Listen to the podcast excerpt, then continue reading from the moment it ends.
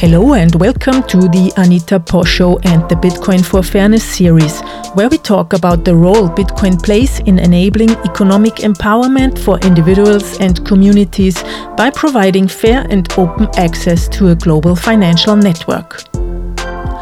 This episode is a recording of the conversation I had on the Cryptopulse podcast with Kevin and Ben from the UK.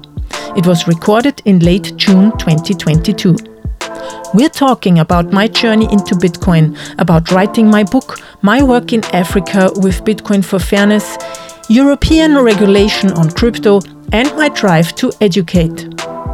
This is an audio only episode, and you can listen to it in your favorite podcast app. If you want to try something new, listen to it in a Lightning enabled podcast app like Breez or the Fountain app and send some Satoshis to me. Thanks for supporting my work go out to the Human Rights Foundation, which is uniting the world to stand against tyranny. Paxful, the peer to peer Bitcoin exchange. Ledn.io, financial services for hodlers of digital assets. And OKCoin, the globally licensed cryptocurrency exchange. If you want to learn more about Bitcoin, go and buy my book it's one of the best, if not the best book to understand not only the question of why the world needs Bitcoin, but also how you can use it to send, receive, and safely store your Bitcoin. You can find it at learnbitcoin.link. And now on to the show. First question I want to I want to ask you is about um, how you started your journey in crypto. So, how did you first find out about it, and what's your journey in the space been like since you've discovered the technology? Yeah, so poo, 2017 to until now, you know, uh, there has been a lot of things happening in the space, I got into the space um, because I'm always was interested um, in. I always was interested in technology, like the internet. When it came along, I decided, okay, I'm changing my my job. I change everything. I now want to be a web designer. I want to do something with the internet. This is going to be big. And in 2016, I decided, so I've done enough, like in in, in the e-commerce space, and um, um, I, I want to do something new, like reinvent myself. And I was searching for something that made sense, you know, not only buying stuff on the internet or, or, or doing um, um, programming websites uh, to buy stuff. And then I I found Bitcoin again because in 2011 already I, I saw it somewhere, but I thought I was misled. I thought it's something like a new PayPal, and I thought nobody needs another PayPal. Um, we, we, solved, we already have one. exactly, we solved the problem of spending money on the internet. Um, and um, in 2017, I was listening to a talk about Bitcoin and open blockchains and how they can like revol- revolutionize um, the, the world and also the societal and humanitarian impact they could have. And, and this was basically my, you know, when it clicked uh, and I thought, oh, wow, um, that's interesting. So basically, my interest in, in the well being of people and communities that came from also my education as an urban planner, which was my first education actually. And um, the the connection to to the internet and being able to send money frictionless over the internet, uh, what that would um, what, which possibilities um, we will have in the future from that. That was fascinating to me. And so I started educating myself. I mean, I knew nobody else basically. And I did some open free educational courses on the University of Nicosia and things like that and decided I want to work in this space. I want to be self employed again. And this is a possibility for me um, to take the knowledge and my, my like experiences I, I had so far from my, my life and my work experiences. Um, to take it further and to start educating other people about the possibilities of Bitcoin. So that's basically how I got in. It's it's an amazing story, and Anita, you do you do so much in the Bitcoin space. I, I know that you're a um, a member of the board of Bitcoin in Austria, um, and you've recently written a book. Uh, so the author of the book Learn Bitcoin, which is excellent, by the way. We've we've sort of read it this side. I want I wanted to kind of ask you what is it that what is it that inspired you to sort of take the knowledge that you have about Bitcoin and to share that with the world. I mean, that obviously there's so much education that needs to happen around Bitcoin and crypto and blockchain. But what is it for you that that sort of drives you to want to do that? Basically, I up until that moment I never found a book that brought together the basic knowledge of Bitcoin. So why do we need it? What is it? In a in a way that uh, everyone can understand. And secondly, in the second part of the book, I speak about um, like wallet recommendations, self custody, mm. how important self custody is, and what the difference is in between your Bitcoin on an exchange and having your own uh, private keys, and all these kinds of things. And there was no such thing uh, on the market I didn't know of. And um, also, it was for me a sort of a, uh, a process to write down everything I've learned and everything I know about Bitcoin. And I also learned a lot again in writing it, you mm. know, because um, if you want to educate or, or, share your knowledge on something or write a book about something, uh, you need to know your stuff.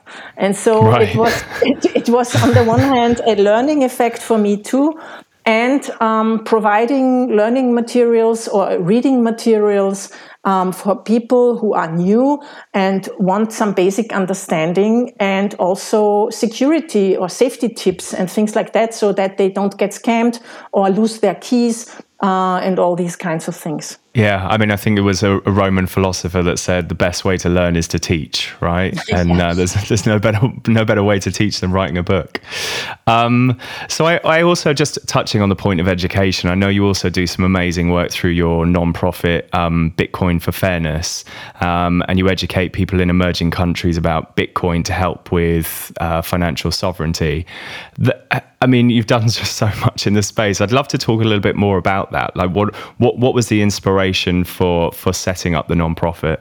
Yeah, so basically, all started with my general interest in Bitcoin because um, the the fact that it can uh, empower people globally, but especially in emerging countries, in countries where you have um, human rights violations, you have dictatorships, uh, authoritarian uh, regimes. Mm. I mean, 54% people of the global uh, population live in countries like that. And for them, Bitcoin is much more important than for us, actually, mm. because we here, we have a working banking system. We have live in a fairly um, uh, healthy democracy. Um, our lives are relatively secure, but the mm. people there, they really um, have quite some different uh, uh, living situations. Like um, I was two times I visited Zimbabwe, and the people there they really need to cover their basic daily needs every day again and again, and the government is stealing from them. And like with a money like Bitcoin, where you hold your own keys, which is like digital cash um, that you are the only person uh, that can send it or, or, somewhere or do something with it. And so basically, your government can't steal from you. And so. The importance for me uh, of Bitcoin is mainly in these emerging countries. And like I started in 2017 with Bitcoin, in 2018, I started my podcast. And I was one of the first Bitcoin podcasters who invited people from, from African countries to speak about uh, Bitcoin adoption in their countries and the use cases um, for Bitcoin in their countries. And so I always was interested in spreading the word about how Bitcoin is or can be a tool uh, for, for human rights, basically. Um, and from that on, I I also realized, okay, but if I'm speaking about Bitcoin as a human rights tool, most people are not that interested in that topic, sadly. Um, mm. They rather listen to uh, what the next uh, coin is and where they can make their next profit and things like that, and discuss the price of Bitcoin and if it's digital gold or not. Uh, but this is something that has nothing to do with the life realities of these people. And I thought, okay, um, I, I, think I need to change my model of, of, of doing my work. Um, and I also wanted to broaden this, this platform, you know, that's not only me um, who is doing podcasts and going to Zimbabwe, but I wanted to leave something in the way that I share my knowledge with the people who want to know about it and um, sow some seeds, like, you know, like, like um, spreading knowledge, but then um, like being a catalyst, connecting uh, people from Africa uh, who are interested in Bitcoin to the Western Bitcoin communities, um, opening up possibilities for them. Um, I incentivized basically with Bitcoin for Fairness the first Bitcoin only meetups in Zimbabwe and in Zambia, uh, which is great. Um, I was in South Africa uh, visiting a uh, Bitcoin circular economy in a township um, which is a fascinating way to educate people on the one hand about Bitcoin and also um, bring opportunities for them uh, for the future. And so it, it, it went actually, it was quite a natural evolution of the work I do in the space uh, to find this non-profit model where I ask companies for sponsorships or, or also individuals for their donations if they like my work. So um, it's it's a bigger platform um, where we can like together with volunteers and also people in Africa um, build sustainable communities. I think it's such it's such important work. I think you're absolutely right. So much of what Bitcoin can do globally gets ignored. You know, we get people that talk about price action and and crypto sort of tends to be lumped into the same sector when actually Bitcoin as a, a sort of a decentralized monetary system, uh, you know, has the power to solve so many problems. That was the original idea, wasn't it? With the Bitcoin white paper was a was the peer to peer money and of course there was the whole contention with, you know, the the fork in was it 2017 and Bitcoin Cash being the cash, and you know we won't go into all of that because I think that whole thing was a bit ridiculous. it is. Um, yeah. yeah, but it's true. I mean, I, I, also think that uh, Bitcoin is money that wants to be spent and used. Um, of course, it's mm. also a speculation tool. It's something quite new. We never had that. You have yeah. a, a, an asset that can be like gold, digital gold, but on the other hand, uh, you can use it um, and and and very efficient and um, yeah, with like uh, yeah, there are so many topics we could talk about what, in that regard. But I'm I'm uh, one of the proponents saying that uh, money wants to be spent, and I can only have sustainable adoption in these countries if people really use it because uh, they have the use right. because they need to use it. They can't. They don't have the money to save anyhow. So you yeah how do you find that people receive that message? Because it's quite a it's quite a sort of a, the re-education piece is obviously important but i imagine it's tough. Do you do you find that people in these developing countries are open to hearing about the the, the kind of philosophy and the technology or or is it is it is it tough? It depends. So the the first thing is the first question always is is bitcoin not a scam um, because right. because I think 80 90 percent of people know someone who has been scammed or have been scammed mm. themselves. And even if I explain it like 15 minutes, 30 minutes, that it's an open technology, it's a protocol, everyone can use it without ID and without a bank account and things like that, they are still skeptical. And the next question is, uh, and what do you want to sell me now? Right. and I, right. no, I, I don't want to sell anything. I'm just here to share my knowledge. Um, but then, as soon as they understand the basic properties and what it can do for them, like it's not censorable, your government can't take it away from you, they can't steal from you. Um, it's it, you can send it everywhere. Your your brother, your family from the UK can send it back home to you in your country. You can then mm. exchange it immediately in person to US dollars or to local currency because most of them need it. And um, so they are very keen on learning then. But um, I have to say that in general, of course, um, education, I mean, it depends if you're in a city, if you're in a, in a million people city with high educational standards, uh, or if you're more on the countryside. So um, the educational level is also in general lower than here, I would say. Uh, so sure. I always adapt my content to the people, to the country, and to their use cases. So I have some questions. I have so many questions actually in my head. But let me let me let me pick one. I know Ben, you've probably got loads on the tip of your tongue as well. So if you if you speak to um, like you mentioned Zambia, so you go to somewhere in Zambia, you introduce Bitcoin to people. How how do they start using it on a practical level, and how is it used in their society, and how are they also able to transfer that Bitcoin into like their local currency if they because I'm guessing not everywhere is going to start accept, accepting it. So how do you how do you create that sort of um, that circular economy or, or that introduction? Mm. Yeah, basically you start with with the properties of Bitcoin and what the most important uh, security measures are, like how to self custody, yeah, your hmm. coins, mm. um, how to send and receive. So um, at first, I'm always doing an more like an introductory talk about Bitcoin, and then um, you find people who are really interested who want to start learning more. Um, and with those um, i in general do a follow-up workshop where we install a bitcoin and lightning wallet where i show them how to send and receive bitcoin and how to uh, store it safely. In zambia for instance there is not a lot of bitcoin adoption. So people mm. don't know what it is.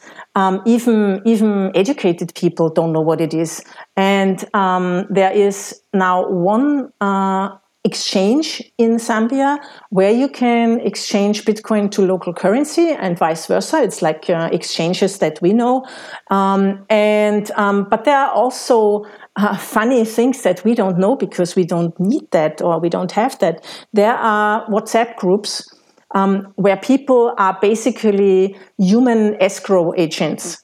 So I ah. needed oh. I needed to exchange Bitcoin to the local currency, and uh, one of my contacts there said, "Okay, he's going to do that for me," and he vouched for me uh, that I'm going to send the Bitcoin to a Bitcoin address, and the guy, the the other partner, then uh, uh brought the money to me. So um, there are a lot of groups on the ground, it's real peer to peer adoption. Mm. So, um, and I find that fascinating, and I also want to foster that peer to peer adoption because I think it's sustainable and it also um, it doesn't hurt your privacy. And um, I'm a proponent also, I say, keep the unbanked unbanked. Uh, we don't need to, to build a new banking infrastructure on top of Bitcoin because the idea mm. of Bitcoin is to be money for the people uh, and you can freely exchange it. And so, um, yeah, that, that's basically the way. And then um, I, I, try to um, incentivize or give them the idea to, to uh, found a WhatsApp group that's Bitcoin only to keep the scammers out. So the people who meet on my talk, at my talk, I say to them, hey, write down a list of numbers if you want to go into this group. You know those people, you can trust them now because trust, I think, is the most important thing uh, um, n- uh, next to education. Trust mm. the technology um, and trust the people you, you deal with. We always say Bitcoin is trustless. Yes, on the on the protocol level, but uh, in between people, since there are so many scams, you still need to have some kind of trust. yeah, so so that's basically how it goes. And speaking of a circular Bitcoin economy, um, there it's very very important to have uh, people on the ground who live there, who who start um, sharing their knowledge with with the people with with others, uh, and then say like in Bitcoin Ekasi, for instance. Uh, there's a guy who lives in, in Mossel Bay. He's called Herman, and he got into Bitcoin a few years ago. and he um, has a surf school, and he is um, um, giving free surf lessons to children from the township. She, he has been doing that for 10 years now. And sometime wow. in between, he heard about Bitcoin Beach in El Salvador. And um, of course, he thought, yeah. yeah. he thought, uh, why not do the same? And he started educating his his uh, coaches, his surf coaches, about Bitcoin. Mm. And uh, now they they have six um, shops in the township that accept uh, Lightning, Lightning Bitcoin. Um, and so the all the coaches get their money in, in Bitcoin, in Lightning, and then go up to their township where they live and um, buy stuff for Bitcoin. And amazing. That, yeah, and that's so it's a long process basically. Mm. uh, but if you get everybody in and also people need to learn yeah sadly uh, the market goes down the price goes down um, which can be very hard for them of course. Um, but they have they learn also use lightning bitcoin uh, for spending. And if you can save something um, they then take the maybe five or ten or twenty US dollars worth of Bitcoin and uh, move it on chain um, right. onto a hardware wallet and there they keep it and wait. So do they convert the, the Bitcoin into a into a US stable coin or something? Is that uh, what they're doing? They, they, no, they... no. Like in South Africa, um, everybody is using rand. They don't use okay. the US dollar, but in Zimbabwe, for instance, everybody wants US dollars. So the countries are very different in that. Um, but yeah yes, they on the one hand they um, there is a service called I think nine to five or something where they can send their Bitcoin and exchange it into into a uh, South African rand coin, digital rand, and with that they can go to shops and buy things. Uh, or they uh, buy vouchers on Bitrefill with Bitcoin, and they can top up their phone with it. Um, or buy other things and stuff in in in, in um, shops that accept vouchers. Yeah. It's it's amazing to hear about how other countries are adopting Bitcoin and how it's how it's becoming um, how it's becoming important in other places other than the US because I think globally we think about Bit you know Bitcoin is very US centric isn't it? You know when we hear about it we typically hear about the US dollar price. When we hear about regulation uh, we it's always sort of being led by the states. Um, Anita one of the things I wanted to ask you about is is regulation because there's a lot of talk about that at the moment, and there's a lot of stuff which is coming through um, with the I think it's the MiCA and the TFR bill in the EU. What what's your view on regulation? I mean, do you think this strengthens the case for Bitcoin, or do you think the government should just be leaving it alone? I'm I'm saying it's privacy invading technology, surveillance technology, and I don't mm. like it at all. Regulation mm. in the way that uh, there is some kind of authority saying, no, this is a scam. Um, you get fined for your scam. Um, you're warning your, the, the people of your country about these scams. Yes, um, I think that would be very important. But this overregulation, yeah. wanting to know uh, where I send my Bitcoin from an exchange to, like I have to leave, like to prove that this is my address. It's not only privacy invasion, um, it's also, yeah, I feel like I'm in China now, you know? So mm, I, yeah. I, fear that we will have this overregulation everywhere that we also see with banks, you know? Banks are now yeah. policing us. And I don't see why banks should be doing that. It's a huge amount of money that's running into this permanent global surveillance of everyone instead of mm. just focusing on those people or, or, institutions who might launder money. Yeah, why is it, why is it always uh, Deutsche Bank or Credit Suisse or other banks that are fined for money laundering? Yeah, it's always the big yeah. ones. And so mm. I think um, KYC is really dangerous. It's a security hole.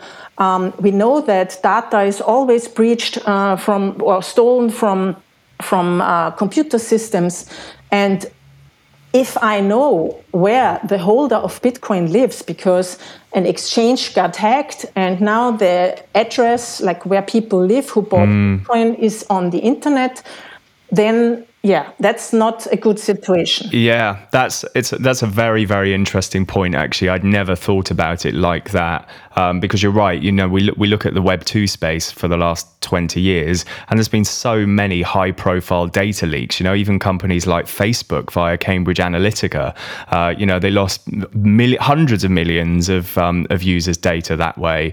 And and i agree if you know i mean if people's bitcoin holdings were ever attached to something like their address I mean, it's um, that's a a frightening there, there have been some cases in the Bitcoin space too. For instance, Ledger.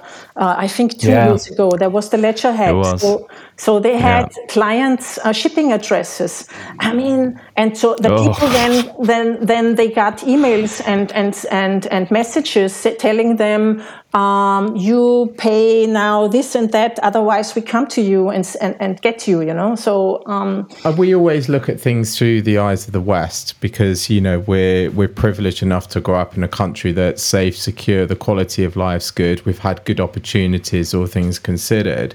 But when I think you look at this through the eyes of somebody that's maybe living in a totalitarian state or a state where they maybe they're um, you know, may, maybe part of who they are isn't accepted socially. Maybe it's their race, their religion, their sexual orientation, and maybe they've supported a group and put some money into a group with their Bitcoin, and a government finds out they've supported that, and they they you know their lives can be at risk. And I've heard stories of of that, not necessarily with Bitcoin, but other people supporting organizations that the government don't agree with. So, where you've made me really think that actually having proper KYC in developing countries is a really, really bad idea. It's very dangerous for people.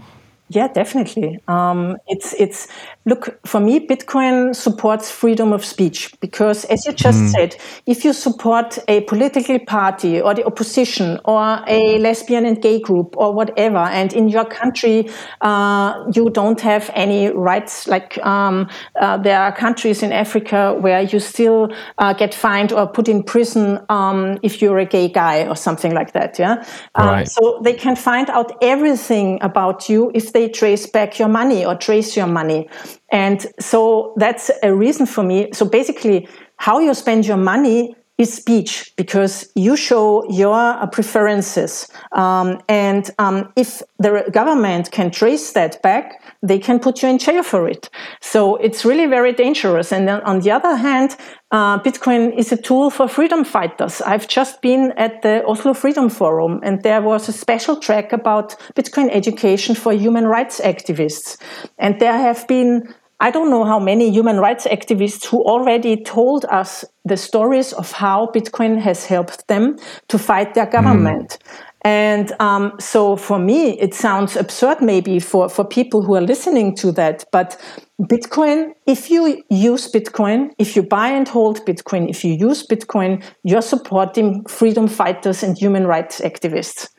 Um, and and that's for me uh, what makes the most sense for me, um, or the, the the most important use case for Bitcoin for me. Yeah, I, I suppose the, the, the problem that comes with that is that when you're supporting people in you know countries where they're fighting their governments or there are tota-, totalitarian regimes, is that unfortunately at the moment with without mass Bitcoin adoption, you know people need fiat off ramps. They need to be able to convert that back into um, some kind of local currency.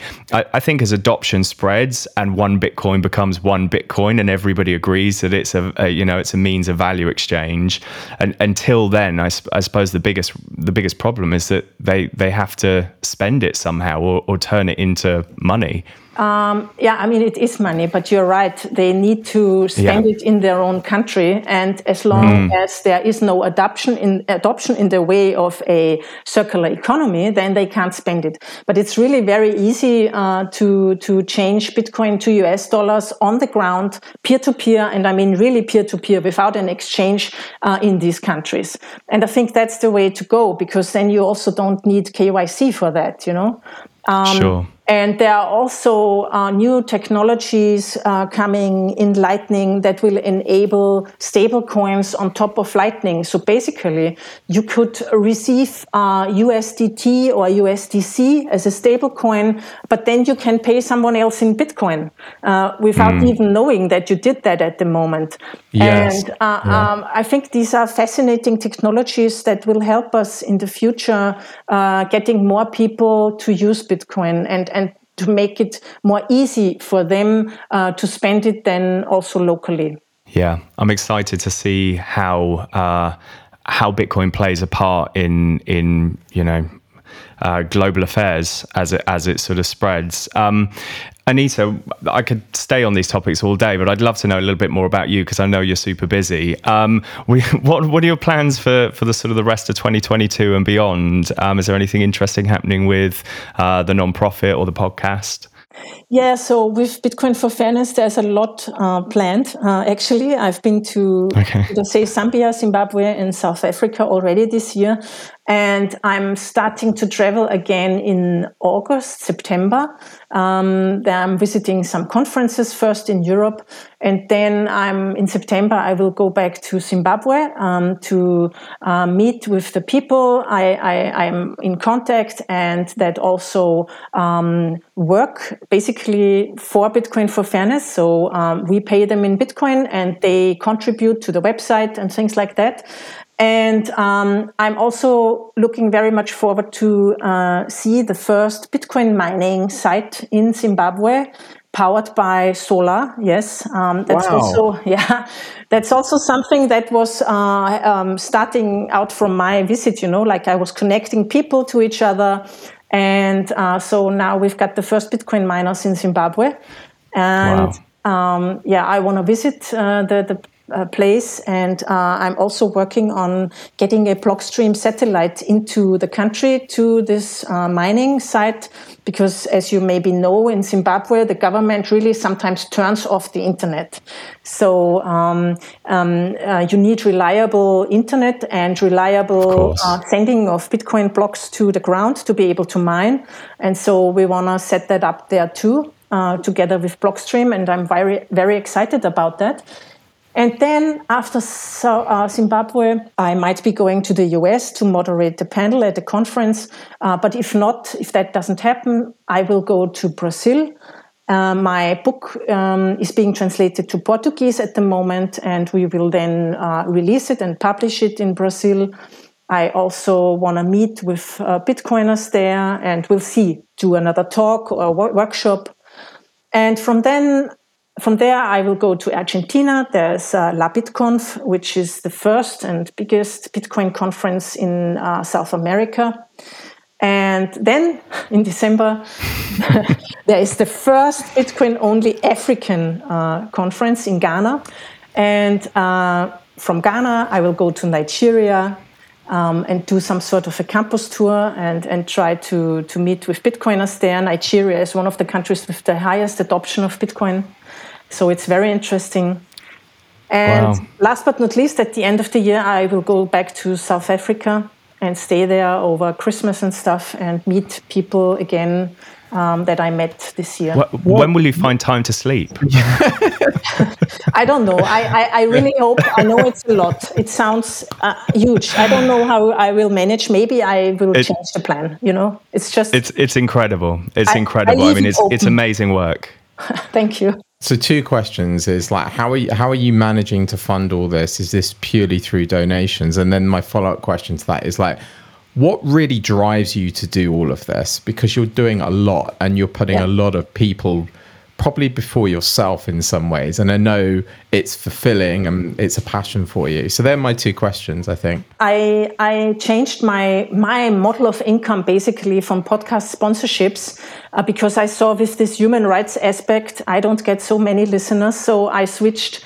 I thought, hmm, maybe a donation or community approach would be better to have my own community, like on Patreon. And uh, so I started uh, with Bitcoin for Fairness at the end of last year and thought, yeah, I, am going into donations. So it's it's a part in part uh, individual donors who support Bitcoin for Fairness, and it's companies from the Bitcoin space. um, who think that my work, that I'm doing great work and want to support that. So it's donations and sponsors. That's this. Mm. And what drives me, I, I, really also don't know. I think uh, with, with, with, Bitcoin, I found something that really makes sense to me. And I found something where I really can contribute to the, the greater good. Um, right. Everything I've done up until now was driven by me wanting to be independent and, and being self-employed. Um, I had the interest in, in, in, the internet and this free communication, and uh, I wanted to be a part of it. But um, I always was looking for the next thing, you know. But now with Bitcoin, I have the feeling that I really can help people who are some sort of forgotten or disadvantaged or don't have the mm. same chances or others uh, if they get into Bitcoin earlier than others, then they will have uh, more opportunities for that. Yeah, so they they they will be better off in the end. And like going to these emerging countries for me is a little bit like um, supporting them in reversing this colonial, um, how do you say, ex um, uh, stealing. You know, uh, it's a like yeah. a historic reparation in a way, and so and that's the reason why I'm so interested in in sharing my knowledge with individuals in these countries. And I think the fairness aspect is really what drives me, like this this openness that nobody can change it. No country, not even the US or Russia, can change Bitcoin to to its um, uh, advantage, and and that's also the reason why I think that Bitcoin is actually the only of all the cryptocurrencies that has the uh, possibilities to become the neutral um, a money standard in a way. I have to say, Anita, I'm I'm so touched by your story. I mean, what you're doing is just phenomenal. Um, you know, I think I speak for for myself and the listeners when I said we're just you know so grateful there are people like you doing the work that you're doing because I think mm. it is important work and it gets forgotten um, so often. Just a question on on your sort of fundraising activities. Um, if any of our listeners are interested in just getting involved in that somehow, how can they support you and where can they find you? Yeah, thank you very much for that. So uh, with classical fiat money, you can support me on Patreon um, under my name, Anita Posch. Then, uh, if you have some Bitcoin or Lightning and you want to share it with our work, then uh, you can go to bffbtc.org. That's Bitcoin for Fairness BTC, Bitcoin in short. Uh, and there, there is a donation page. We also have a a crowdfunding campaign running on a website called Geyser.fund, which is a lightning only crowdfunding site like Kickstarter. Oh, cool. Yeah. Great. That um, sounds good. Yeah. yeah, that's a great one too. And um, yeah, that's basically the two possibilities. Yes. Okay, awesome. Well, for, for anyone that's listening now, we've, we've put the links in the show notes. So feel free to go down, click. Um, and um, yeah, we would urge you to support Anita in this amazing work. Um, whew, I, I, don't know if you have any more questions, Kevin. Do you? I, I have lots, but I think what I'd like to do I could keep you here forever. yeah, is maybe you'd like to come back on the show in like like three to six months' time. We'd like to just catch up with you. If really you have the time.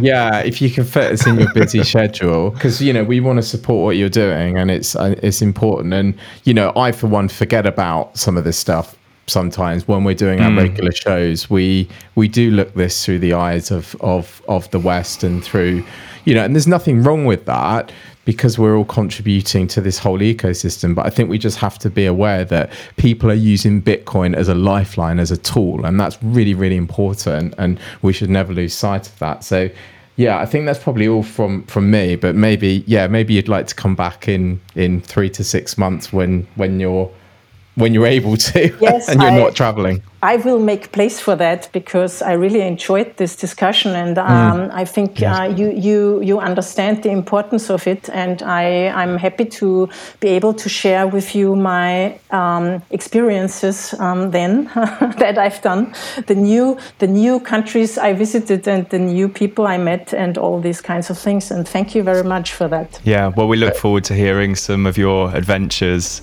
uh, in in a few months' time. Um, yeah, Anita, thank you so much for joining us. It's been an absolute pleasure uh, having a conversation with you today, and um, yeah, we look forward to speaking with you again soon.